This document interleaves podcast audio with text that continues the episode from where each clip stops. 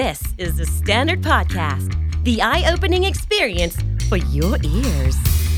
สวัสดีครับผมบิ๊กบุญและคุณกำลังฟังคำนี้ดีพอดแคสต์สะสมศัพท์กันวลนิดภาษาอังกฤษแข็งแรง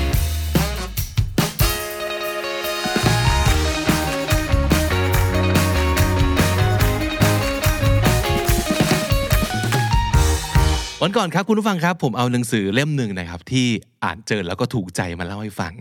จำได้ไหมมันเป็นเรื่องที่เกี่ยวกับเรื่องที่แบกไว้เธอจะวางก็ได้นะนะครับที่เป็นปกสีชมพูแล้วมีเด็กผู้หญิงกับแร็คคูนอยู่ที่หน้าปกนั้นนะครับดูเหมือนจะเป็นหนังสือแบบสำหรับเด็กๆเนาะแต่จริงๆไม่ใช่เลยมันเป็นคอนเทนต์ที่ค่อนข้างเหมาะกับคนอย่างเราๆเนี่ยคนที่กำลังเจอความดุร้ายของชีวิตเจอความหนักหนาของชีวิตแต่ความหนักหนาของชีวิตบางครั้งมันเกิดจากการที่เราสรรหาของมาแบกเอาไว้เองโดยที่จริงๆไม่ต้องแบกก็ได้นะครับมันก็เลยจะพูดถึงเรื่องราวต่างๆที่เราดันไปแบกไว้แล้วทำให้ชีวิตหนักนะครับมีเรื่องหนึ่งซึ่งผมคิดว่าทุกคนต้องมีแน่เลยนะครับแต่ว่าเราจะเลือกหยิบมันขึ้นมาวางหนักไว้บนบ่าหรือเปล่าก็แล้วแต่ละคนนั่นก็คือเรื่องข้อเสียนะครับทุกคนย่อมมีข้อเสียของเราเนี่ยมันรบกวนใจคุณมากน้อยแค่ไหนครับบางคนเนี่ยรู้นะว่ามีข้อเสียแล้วก็พยายามจะแก้ไขมันนะครับก็โอเคแต่บางคนเนี่ยมีข้อเสียที่บางครั้งเราจัดการมันไม่ได้แล้วก็ไม่แน่ใจด้วยว่าชีวิตเนี้ยจะเลิกนิสัยเสียแบบนี้ได้หรือเปล่าแล้วก็เลยรู้สึกว่าสิ่งนี้มันทำให้เป็นภาระกับชีวิตมันเป็นปมบางอย่างมันเป็นอุปสรรคบางอย่างในการทำงานในความสัมพันธ์ก็ตามทีแล้วเราก็รู้สึกว่าเราหนักชีวิตเราหนักเพราะข้อเสียเหล่านี้ในหนังสือเล่มนี้เขาแนะนำวิธีคิดอย่างหนึ่งซึ่งน่าสนใจเขาบอกว่าข้อเสียที่คุณมีเนี่ยจริงๆมันดีกับตัวคุณยังไงบ้างลองคิดดูสินั่นก็แปลว่าอะไรนั่นก็แปลว่าข้อเสียบางอย่างเนี่ยมันไม่จำเป็นที่จะต้องแก้หรือกำจัดก็ได้ถ้าเรารู้จัก treat มันให้เป็นมิตรมากกว่าเป็นศัตรูเขายกตัวอย่างเรื่องหนึ่งที่เราเคยพูดถึงในรายการด้วยคือเรื่องของความ sensitivity เรื่องของความเป็นคน sensitive บางคนคิดว่านี่คือข้อเสียแล้วก็ถูกชี้หน้าด่าประนามแซะจากเพื่อนๆและคนรอบตัวว่าทำไมเซนซิทีฟอย่างนี้ทำไมร้องไห้ง่ายจังทำไมทำตัวดราม่าลำไยต่างๆเขาก็เลยมีความรู้สึกว่าความเซนซิทีฟของเขาเนี่ยโคตรจะเป็นข้อเสียโคตรจะเป็นสิ่งที่ถ่วงชีวิตเขามากมายเหลือเกินแต่เขาบอกว่าลองคิดอย่างนี้สิว่าความเซนซิทีฟซึ่งหลายๆคนอาจจะบอกมันคือโอเวอร์เซนซิทีฟมันก็เป็นข้อดีได้นะสำหรับชีวิตคุณมันทำให้คุณละเมียดละไมพิถีพิถันกับความสัมพันธ์กับอารมณ์มากขึ้นนะครับคุณจะมองเห็นหรือรู้สึกในสิ่งที่คนอื่นมองไม่เห็นหรือไม่รู้สึกมันก็มีข้อดีของมันแหละทั้งที่มันถูกแปะป้ายว่าเป็นนิสัยเสียแต่ก็อยู่ที่ตัวคุณจะเชื่อป้ายนั้นหรือเปล่าที่บางทีถูกแปะด้วยคนอื่นไม่ได้โดนแปะด้วยตัวเองนะครับทีนี้มันทำให้ผมคิดต่อว่าเนาะแล้วนิสัยเสียอะไรอีกบ้างนะของคนเราที่มันสามารถจะหาวิธีคิดแบบนี้ได้เหมือนกับความเซนซิทีฟเนี่ยก็เลยคิดออกมาได้ประมาณ4อย่างซึ่งผมว่ามันเป็นนิสัยเสียแบบสากลโลกมากเลยที่หลายๆคนเนี่ยน่าจะเป็นหรือว่าเคยโดนหาว่าต้องแก้แล้วนะนิสัยแบบนี้ 1. ขี้เกียจ 2. ไม่สร้างสรรค์ไร้จินตนาการนะครับ 3. เป็นคนไม่อดทนเอาซะเลยใจร้อนเกินไปและ4ไม่รู้จักยืดหยุ่นเคร่งเครียดเกินไปมีFixed Mindsetมีใครบ้างเคยถูกกล่าวหาโดย4อย่างนี้มาดูทีละอันไหมครับว่าหรือจริงๆแล้วนิสัยเสียเราเนี่ยมันมีข้อดีแล้วมันเป็นสิ่งที่สามารถดีกับตัวคุณได้เหมือนกันคุณแค่อาจจะยังไม่เห็นอันแรกเลยขี้เกียจ You're too lazy หลายๆคนนึกยังไงนึกไม่ออกว่าขี้เกียจมีข้อดีด้วยหรออาจจะเป็นแบบก็สบายดีในขณะที่คนอื่นแบบตรากตรำนู่นนี่นั่นเราสบายเพราะเราขี้เกียจก็อาจจะใช่นะครับแต่เป็นสิ่งที่คุณจะยอมรับกับตัวคุณเองไหมว่าขี้เกียจมันทำให้เราสบายดีเนาะแต่ถ้าสมมุติเกิดรับไม่ได้นะครับลองคิดอย่างนี้ไหม มันมีคำกล่าวหนึ่งเขาบอกว่า laziness is the mother of invention ความขี้เกียจนั้นเป็นมารดาแห่งประดิษฐกรรมทั้งหลายทั้งปวงในโลกนี้ก็แปลว่าอะไรลองคิดดูสิครับว่าถ้าเกิดคนเราไม่ขี้เกียจเนี่ยเราจะสร้างรีโมทคอนโทรลขึ้นมาไหมอ่ะเราก็เดินไปดิเดินไปแบบ3เมตร4เมตรจากโซฟาไปที่ทีวีแล้วกดช่องแต่คนเราขี้เกียจไงทำไงวะที่เราถึงจะไม่ต้องลุกก็ประดิษฐ์รีโมทขึ้นมาใช่ไหมเนี่ยมันคือความขี้เกียจเป็นบ่อเกิดคือเป็น mother of invention ถ้าคนเราไม่ขี้เกียจเราก็จะไม่สร้างสิ่งอำนวยความสะดวกขึ้นมาคิดแบบนี้แล้วอ่ะมันก็เหมือนกับคนขี้เกียจมันก่อให้เกิดนวัตกรรมเหมือนกันเนาะความขี้เกียจของคนก็มีคุณค่าต่อโลกใบนี้และกับพัฒนาการของวิทยาการใหม่ๆในโลกใบนี้เช่นเดียวกันหรือมันจะมีอีกคำกล่าวหนึ่งซึ่งคนส่วนใหญ่เขาบอกว่าเข้าใจผิดว่าเป็นคำกล่าวของบิลเกตส์นะครับแต่จริงๆคนกล่าวไว้คือแฟรงค์กิลเบรธซีเนียร์นะครับเขาเคยกล่าวเอาไว้ว่า I will always choose a lazy person to do a difficult job because a lazy person will find an easy way to do it ถ้าเกิดมีงานยากๆอันหนึ่งเขาจะมอบหมายสิ่งนี้ให้กับคนขี้เกียจเพราะคนขี้เกียจจะหาวิธีที่ง่ายที่สุดในการทำงานนี้ให้สำเร็จเพราะมันขี้เกียจไงเพราะฉะนั้นก็ต้องใช้สมองเยอะเลยว่าทำยังไงดีวะมันถึงจะเหนื่อยน้อยที่สุดก็เป็นอีกหนึ่งแง่มุมของความขี้เกียจเหมือนกันเนาะน่าสนใจนะครับอีกอันหนึ่งนอกจากความเป็น mother of invention แล้วเนี่ยเขาบอกว่า the flip side of laziness is when you let go of doing and start being อันนี้มาจากบทความหนึ่งซึ่งเดี๋ยวผมแปะลิงก์ไว้ให้นะครับว่าใครอยากอ่านตัวเต็มนะฮะเขาบอกว่าแง่งามของความขี้เกียจเนี่ยอันหนึ่งคือมันทำให้คุณปล่อยวางกับการตะลุยทำแล้วแค่ just be ก็แค่แบบใช้ชีวิตหรือเป็นอย่างที่คุณเป็นเขาบอกว่า doing takes up a little too much space and I'd like to take more time to be so to do nothing to be with my son myself for that matter คือคำว่าขี้เกียจเนี่ยมันจะอยู่ตรงกันข้ามกับขยันหรือ productive ถูกไหมทีนี้ความขยันกับ productive เนี่ยมันก็จะถูกสื่อสารออกมาด้วยการลงมือทำและ productivity คือมีผลงานออกมามากมายเพราะฉะนั้นถ้าคุณไม่ขี้เกียจคุณต้องตะลุยทำไปเรื่อยๆเพื่อจะเป็นคนไม่ขี้เกียจในขณะที่ถ้าเกิดคุณเป็นคนขี้เกียจปั๊บเนี่ยคุณจะเลิกตะลุยทำแล้วแค่ just be stop doing and start being with your family and being with yourselfอันนี้ก็เป็นอีกแง่หนึ่งของความขี้เกียจที่หลายๆคนอาจจะไม่ทันนึกถึงนะครับเพราะหลายๆคนอาจจะคิดว่ามันดูขี้โกงเนาะแต่จริงๆแล้วเนี่ยแน่ใจหรือเปล่าว่าปัญหาที่เกิดขึ้นในชีวิตคุณตอนนี้ส่วนหนึ่งอาจจะมาจากการที่คุณไม่ขี้เกียจมากจนเกินไปก็ได้นะคือคุณมีความรู้สึกว่าฉันไม่อยากเป็นคนขี้เกียจเพราะฉะนั้นจะต้องทำเยอะๆทำเยอะๆแล้วบางทีก็เลยลิมิตที่ควรจะเป็นไปแล้วก็ไม่เหลือเวลามาใช้ชีวิตใช้เวลาอยู่กับแม้แต่ตัวเองหรือคนที่คุณรักน่าสนใจ so the flip side of laziness is when you let go of doing and start being ใครเคยโดนกล่าวหาหรือเคยโดนชี้หน้าบอกว่าแกนี่มันไร้จินตนาการสิ้นดีไม่สร้างสรรค์เลย you are so uncreative ไม่สร้างสรรค์เลยทำอะไรเดิมๆบ้านๆพื้นๆนะครับมันมีฟลิปไซด์ไหมฟลิปไซด์ก็คืออีกมุมหนึ่งของมันเนี่ยที่อาจจะดีของการที่เป็นคนไม่สร้างสรรค์ไร้จินตนาการหลายๆคนอาจจะเคยได้ยินคำว่า non creative ใช่ไหมเมื่อกี้ผมใช้คำว่า uncreative มันคือไม่มีอะไรแปลกใหม่เอาซะเลยไม่สร้างสรรค์มันเดิมๆแต่อาจจะมีคำว่า non creative ความหมายไม่เหมือนกันซะทีเดียวนะครับมันหมายถึงว่าไม่ต้องใช้ความคิดสร้างสรรค์เช่นเป็น non creative jobเป็นงานที่สมมุตินะครับอาจจะต้องเกี่ยวกับเรื่องการคิดคำนวณ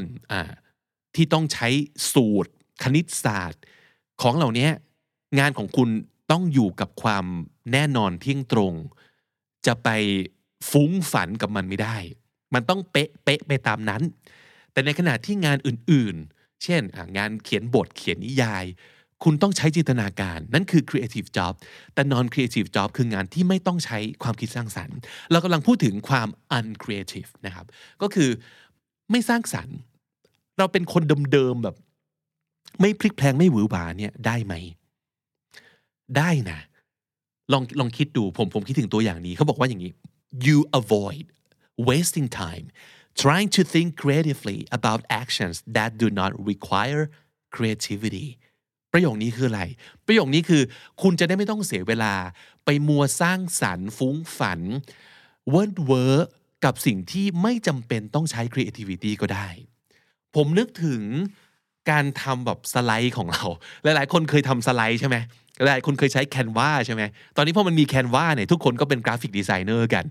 เราจะไปแบบพรีเซนต์งานทำรายงานต่างๆเนี่ยเราก็มาทำกราฟิกดีไซน์ของเราโดยใช้แพลตฟอร์มที่มันใช้ง่ายนี้นะครับ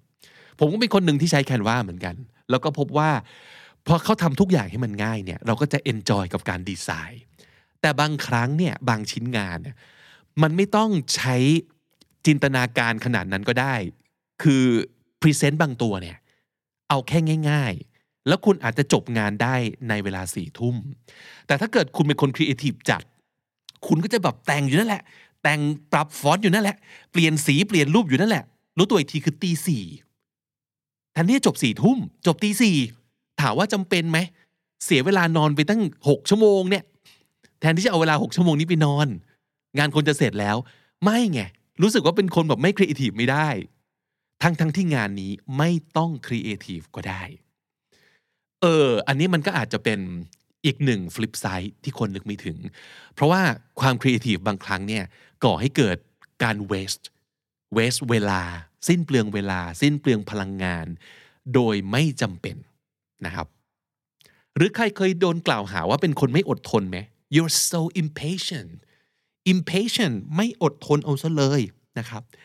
แต่จริงๆแล้วการเป็นคนไม่ยอมอดทนอะไรเกินไปอ่ะก็ดีนะเขาบอกว่า without a little impatience we may never start ถ้าเราเป็นคนที่แบบอดทนเก่งจนเกินไปเนี่ยบางทีเราก็จะไม่เริ่มทำอะไรสักทีอดทนอยู่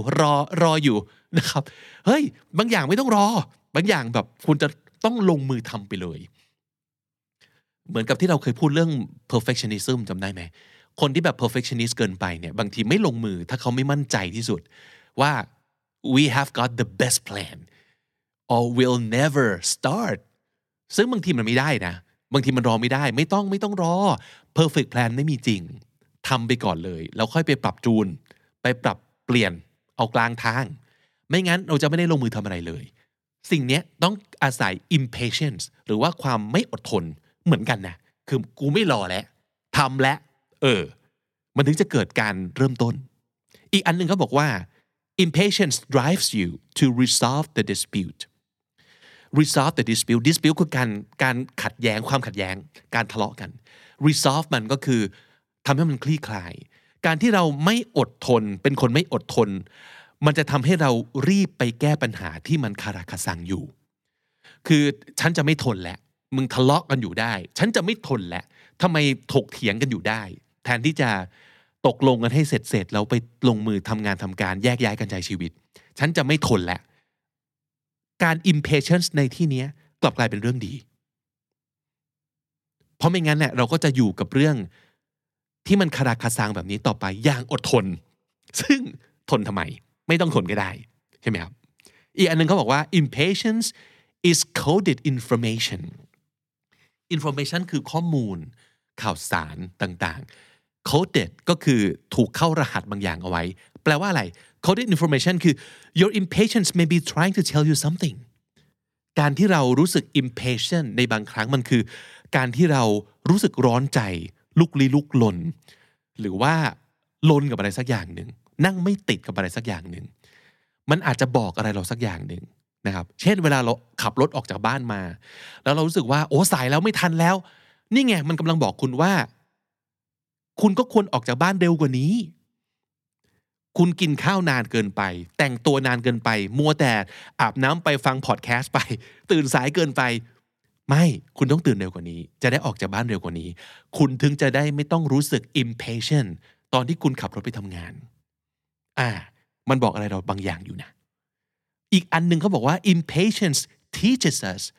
patience การที่เราเป็นคนไม่อดทนนั่นแหละที่จะสอนให้เราเข้าใจความอดทนเขาบอกว่า it's very easy to be patient with someone that doesn't taste our patience มันเป็นสิ่งที่ง่ายมากที่เราจะรู้จักอดทนกับคนที่เขาไม่กวนประสาทเราการ test someone's patience ก็คือการไปลองทดสอบดูซิว่ามันจะทนเอาได้นานแค่ไหนก็คือไปกวนประสาทเขาไปยั่วโมโหเขานะครับคนที่ไม่ยั่วโมโหเราอะเราทนเขาได้อยู่แล้วแต่คนที่ตั้งใจจะกวนตีนเราตั้งใจจะยั่วให้เรากลายร่างเป็นเดอะฮัลค์นั่นแหละคือคนที่จะสอนเราเรื่องความอดทนอย่างแท้จริงนะครับเมื่อไหร่ก็ตามที่คุณรู้สึก impatient กับใครสักคนขึ้นมานั่นแหละมันกำลังสอนเราว่าคุณจะต้องอดทนกับคนเหล่านี้ที่มีเจตนาร้ายแอบแฝงอยู่ให้ได้ใครเคยโดนข้อหานี้บ้างเป็นคนไม่ยืดหยุ่นเลยเป็นคนแบบ rigid เกินไปเป็นคนแบบ too strict เป็นคนมี fixed mindset ไม่รู้จักมี growth mindset คำนี้เราพูดบ่อย fixed mindset คือการคิดว่าอะไรๆมันก็ไม่ต้องเปลี่ยนแปลงมันต้องเป็นแบบนี้แหละ growth mindset คือทุกสิ่งทุกอย่างเปลี่ยนแปลงปรับปรุงให้มันดีขึ้นได้เปลี่ยนแปลงไปได้ไม่จำเป็นต้องอยู่เดิมๆนะครับซึ่งเราก็คิดว่าคนที่ flexible คนที่ adaptable คนที่มี growth mindset คือดีแต่บางทีเนี่ยการที่เราเป็นคน fixed mindset เนี่ยมันแย่ขนาดนั้นเลยเหรออันนี้ได้ไอเดียมาจากเอพิโซดหนึ่งของ Are You Okay Podcast ของพี่ดูดดาวเขาบอกว่าผิดไหมที่ไม่มี growth mindset แบบที่องค์กรเรียกร้องผมทิ้งลิงก์ไว้ใน description นะครับลองตามไปฟังกันได้เปิดมุมมองเปิดหูเปิดตามากเลยคือจริงๆแล้วการที่เราเป็นคน strict เกินไปหรือเราไม่ยอมยืดหยุ่นคือเราไม่ flexible หรือว่าการที่เรามี fixed mindset ไว้เนี่ยก็มีข้อดีในบางบริบทเพราะไม่งั้นบางทีเราจะหยวนไปเรื่อยยืดหยุ่นกับกฎบางอย่างทั้งที่ไม่ควรจะไปยืดหยุ่นกับมันเช่นผมเคยถามคนที่เขาเป็นคอนเทนต์ครีเอเตอร์เรื่องศาสนาคนหนึ่งว่าทำไมศาสนาไม่ยืดหยุ่นหรือปรับตัวไปตามโลกบ้างอะแบบข้อห้าม 2,000 ปีที่แล้วกับบริบทปัจจุบันเนี้ยมันแอพพลายกันได้จริงเหรอแล้วเขาตอบมาในมุมที่ผมไม่เคยคิดเลยคือถ้าสมมติเกิดมีการหยวนหนึ่งครั้งมันก็จะหาโอกาสให้คนอื่นขอหยวนข้อนี้บ้างหรือกฎนี้ก็ขอหยวนบ้างหรือศีลข้อนี้ก็ปรับแล้วกันนะเพราะบริบทโลกมันเปลี่ยนแล้วนี่ที่สุดแล้วบัญญัติบางอย่างที่ไม่ควรเปลี่ยนแปลงหรือไม่อยากให้เปลี่ยนแปลงก็จะเละเทะตุ้มเป๊ะเลยเพราะว่าทุกคนบอกว่าเฮ้ยเราต้องมีแบบความ flexible จริงเหรอถ้าสมมติเกิดเขาบอกว่าไม่อยากให้ฆ่าสัตว์แต่โอ้ยอันนี้มัน flexible ได้ค่าเหอะมันก็จะเกิดการถกเถียงเกิดการตกลงยังไงกันแน่วะซึ่งอันเนี้ยผมไม่ได้บอกว่าเราต้องเห็นด้วยหรือไม่เห็นด้วยนะแต่มันเข้าใจได้ว่าทำไมในบางบริบทเขาไม่อยากให้คน flexible กับบางอย่างคือมันต้องเป็นตามนี้แหละเราต้อง strict กับเรื่องนี้หรือเรื่องนี้ไม่ต้อง growth mindset ขอ fix mindset แบบนี้เลยนะครับบางอย่างบางเรื่องก็ต้อง fix ไว้แบบนี้อย่าไปเปลี่ยนมันนะครับหรือหลายๆคนอาจจะรีเลทกับเรื่องนี้มากการแบบลดน้ำหนักออกกำลังกายการดูแลอาหารอย่างเงี้ยถ้าเกิดเราไม่สตริกเนี่ยเรายืดหยุ่นไปหมดแบบนี้วันนี้ไม่ว่างไม่ต้องก็ได้หรือกินไก่ทอดไปก็ได้อย่างเงี้ยถ้าเราไม่รู้จักสตริกกับบางเรื่องหรือไปเฟล็กซิเบิลกับบางเรื่องอย่างเงี้ยเละเทะครับเละแน่นอนแล้วเราก็จะมาอ้างว่าเฮ้ยคนเราต้องรู้จักเฟล็กซิเบิลมันไม่ได้ในบางบริบทนะครับเพราะฉะนั้นอยากจะบอกว่าไอ้นิสัยไม่ดีบางอย่างที่คุณคิดว่ามันเป็นข้อเสียเนี่ยลองหาดูสิว่ามันดีกับตัวคุณได้อย่างไรบ้างในสถานการณ์ไหนในบริบทไหนแล้วก็งัดมันออกมาใช้ในจังหวะเวลาที่โอเคในเวลาที่มันไม่ควรจะต้องโผล่มาแผลงฤทธิ์มาก็กักเก็บมันไว้ในที่ที่มันควรอยู่ไม่ต้องปล่อยมันออกมานะครับมันเป็นเรื่องที่ยืดหยุ่นกันได้เนาะมันเป็นเรื่องที่จัดการได้อย่างนี้ดีกว่าบางครั้ง ผมเข้าใจแล้วหลายๆคนคงรู้ซึ้งว่านิสัยบางอย่างเราเปลี่ยนไม่ได้อะแต่เราจัดการมันได้นั่นคือความแตกต่างนะครับเพราะฉะนั้นวันนี้ลองหาดูซิว่า flip side of your bad habits คืออะไรใครมีนิสัยเสียอะไรที่ยังนึกไม่ออกว่ามันมีข้อดีด้วยเหรอลองคอมเมนต์ไว้เผื่อจะมีเพื่อนๆที่กำลังฟังเอพิโซดนี้อยู่ด้วยกันไปช่วยมองต่างมุมเผื่อคุณจะรู้สึกโอเคกับสิ่งที่คนคิดว่าเป็นข้อเสียของคุณได้มากขึ้นครับสามสำนวนน่าสนใจในวันนี้มีหลายอันเลยทีเดียวครับอันแรก resolve the dispute คือข้อพิพาท resolve คือไปยุติหรือว่าคลี่คลายมันนะครับ resolve the dispute non-creative กับ uncreative แตกต่างกันคือ non-creative คือไม่ต้องใช้ความคิดสร้างสรรค์ไม่จำเป็นต้องใช้นะครับหรือ uncreative แปลว่าไม่สร้างสรรค์ในแง่ที่ว่าไม่มีอะไรใหม่ๆเฟี้ยวๆเลยเดิมๆตลอดไม่สร้างสรรค์เลย coded information ในที่นี้ก็คือเป็นข้อมูลที่ถูกใส่รหัสมีบางอย่างแฝงไว้นั่นเอง coded information test someone's patience คือไปยั่วโมโหไปลองดูซิว่ามันจะอดทนได้นานแค่ไหนนะครับนั่นคือการ test someone's patience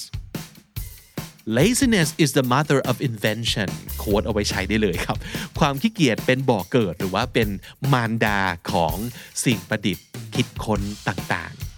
ๆ the flip side of laziness is when you let go of doing and start being อันนี้ชอบเป็นการส่วนตัวคือเมื่อเราขี้เกียจซะบ้างเราจะปล่อยวางจากการตะลุยทำจนมากเกินไปแล้วก็รู้จักปล่อยวางแล้วก็ใช้ชีวิตซะบ้างนะครับ The flip side of laziness is when you let go of doing and start being และถ้าติดตามฟังคำนี้ดีพอดแคสต์มาตั้งแต่เอพิโซดแรกมาถึงวันนี้คุณจะได้สะสมศัพท์ไปแล้วทั้งหมดรวม 6,726 คำและสำนวนครับ